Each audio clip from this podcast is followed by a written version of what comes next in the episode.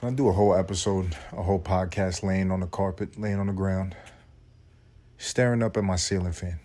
Is that possible? How will this fucking episode go?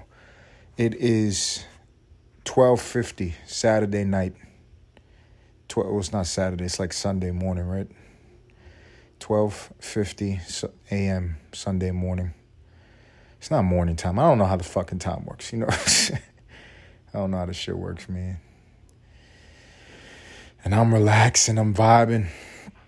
Today been a motherfucking day, but I'm like, yo, even if I gotta lay down on the ground, listening to the crickets, and this is how I record my podcast, that's how the fuck I'm gonna do it. Cause I do what I want. I do what I want. I do what I want. Um, yeah, what should I talk about today, man? Today is Saturday. Tomorrow's gonna be Sunday. Sunday, most people are gonna be off of work unless you're a fucking slave. Um, and if you are a slave and you're tuning in, you like my podcast, I apologize. I apologize. Um, yeah. What can you talk to people about on a Sunday? What would engage a listener's ear on a motherfucking Sunday? Sundays are chill, man. They're supposed to be chill. Um, I heard before that Sunday's actually the first day of the week. And I guess whatever white guy was in charge made Monday the first day of the week. I don't know how the fuck it works. But in the Bible, on the seventh day, the Lord rested. Is the seventh day Sunday or Saturday? I don't know. You know, I went to church when I was a young boy. I stopped going when I was like maybe fucking 12, 13.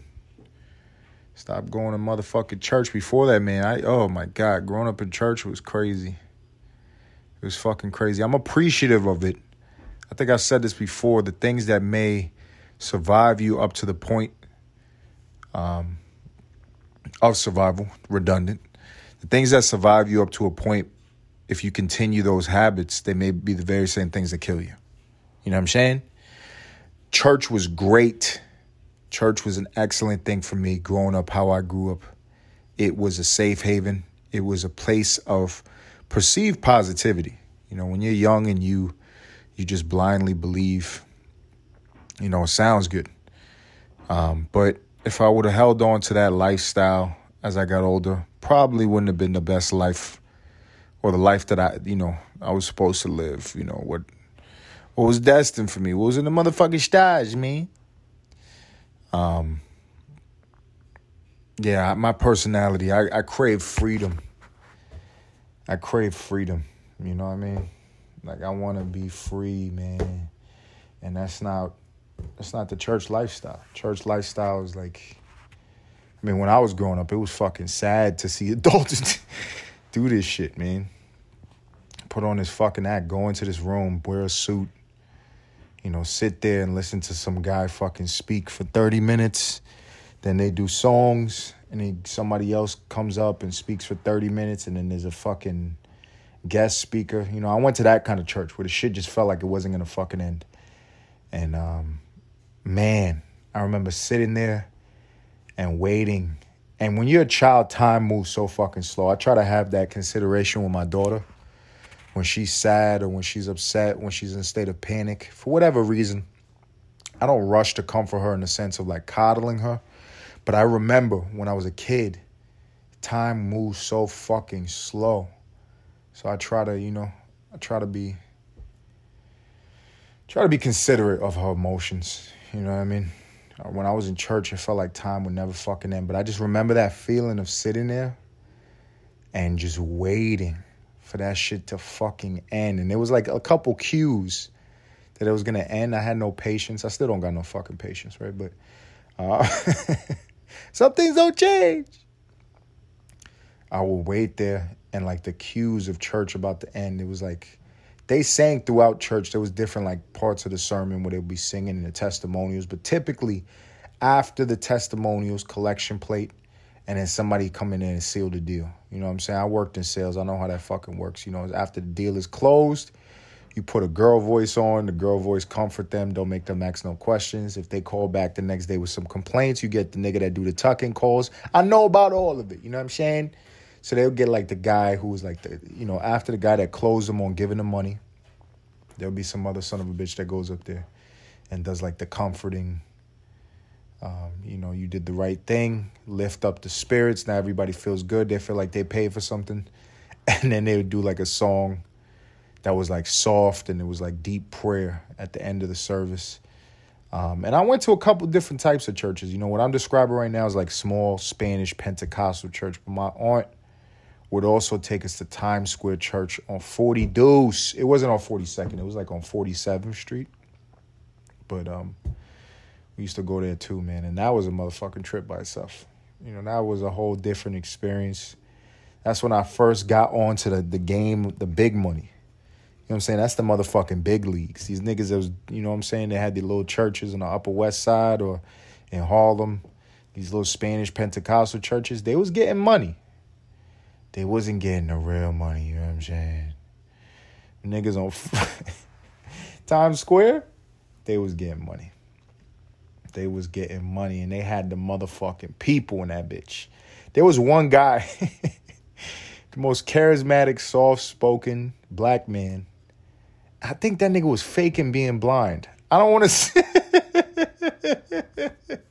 I don't want to say that he was really fucking faking it because he might have been blind, but there was something about it. Like, it was like he was squinting really fucking hard, almost so that you just assume that he was blind, but he was smart enough to cover his bases. He never went up there and just said, Yo, I'm blind. You know what I'm saying? He didn't even act like he was blind. It's like he, his whole character was kind of like a what if. Very slow movements. You know what I mean? Very happy disposition almost like way too happy, like Stevie Wonder, where he's playing piano and shit like that. But he was moving around the stage. He walked up there by himself, you know? So you always question, you be like, yo, this nigga work here so much? Does he do so many fucking sermons that he just knows the lay of the land? He knows where to place his foot at the right time? Or is this motherfucker lying about being blind? You know what I mean? I don't know, but his game was deep. You got to respect that. After you realize this nigga is conning thousands and thousands of people, mostly tourists, it was Times Square. You know what I mean? And a couple locals like me and my fucking dumb family, right? Um, but after you get past that emotional reaction of that guy being a piece of, piece of shit, you start respecting the game. You start looking at it like, yo, that nigga kept me in a fucking suspended mystery the whole time I was there. I was That's polarization for you. That's polarization one on one. I wasn't even fucking listening to what he was saying. So opening my wallet, take out a dollar, throw it in the fucking pan. I, I get back to studying. Is this nigga blind? Is this nigga blind? Um, yeah, hell of a fucking experience, man. Hell of a fucking experience, and wouldn't change it though. You know, I wouldn't change it.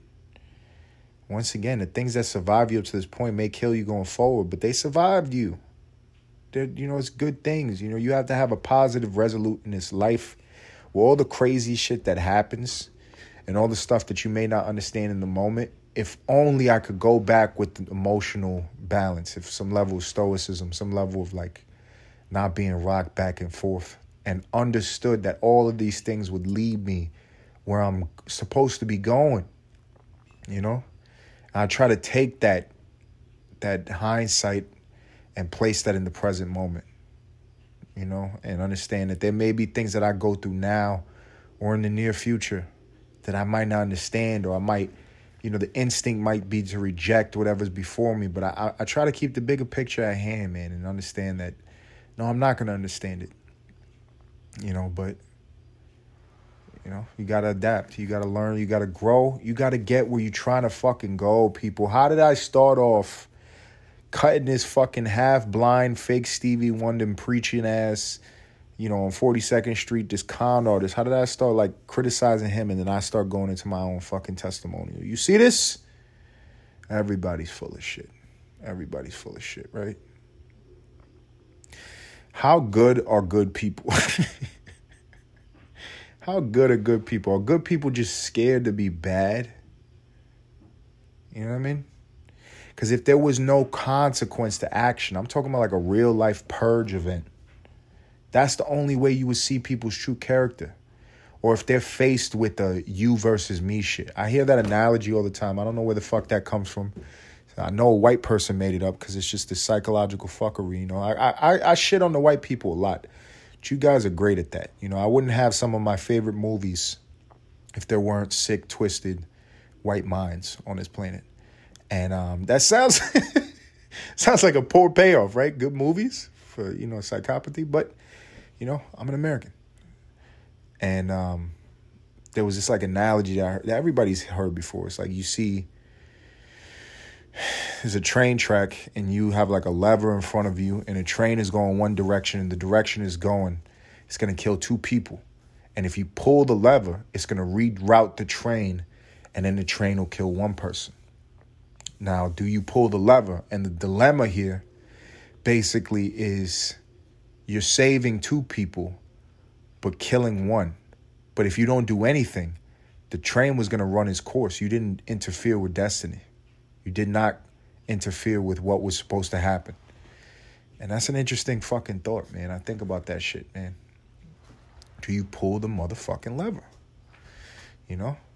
I think that would kind of give some more insight into what a person actually is, that decision, or, you know, if we did have like a purge event, that would be some fucking wild shit. It'd be the people you think is the nicest motherfucking people and they fucking strapped up and ready to kill, ready to rape, ready to rob. You know what I mean? Um, and it just makes you question so much, you know, like I'm an individual who's traveled, I've seen a lot, I have a lot of experience coming from the bottom of the bottom. What I think is the fucking bottom, it's American bottom, you know what I'm saying? You go to another country and they laugh at that shit. I get it. It's all relative. But um I don't have the full picture.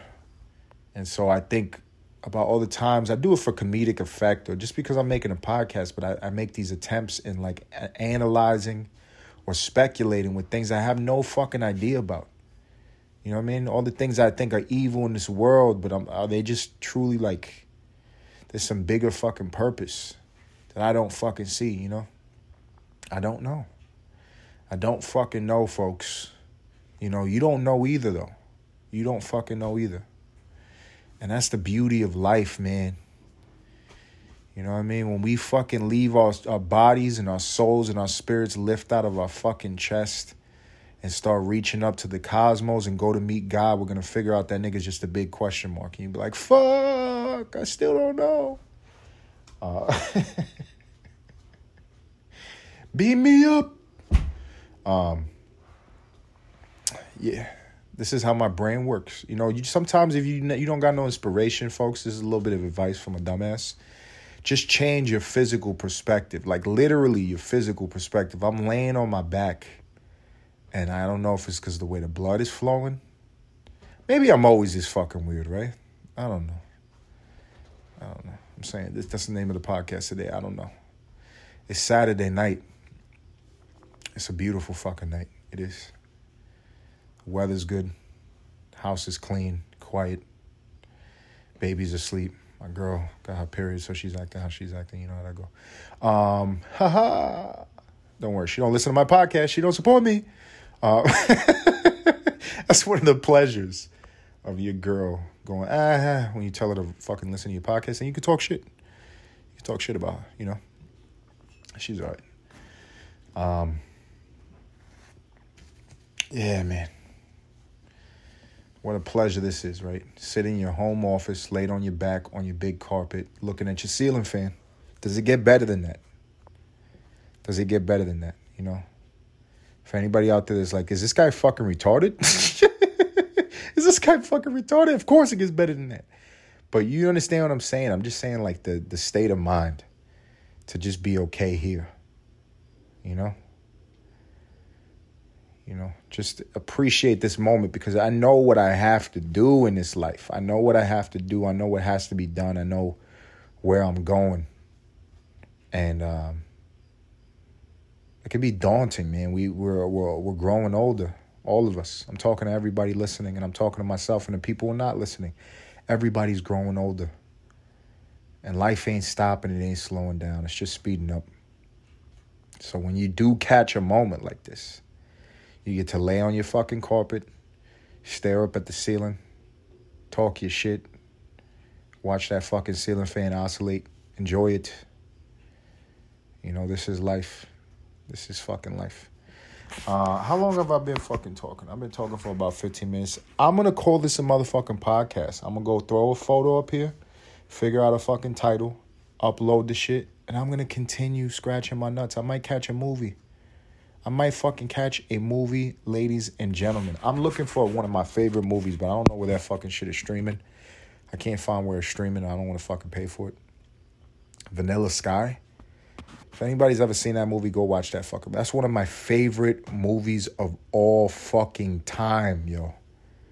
Of all time. I'm big into the psychological thrillers. What else? What other movies I like? I like talking about like psychological thrillers.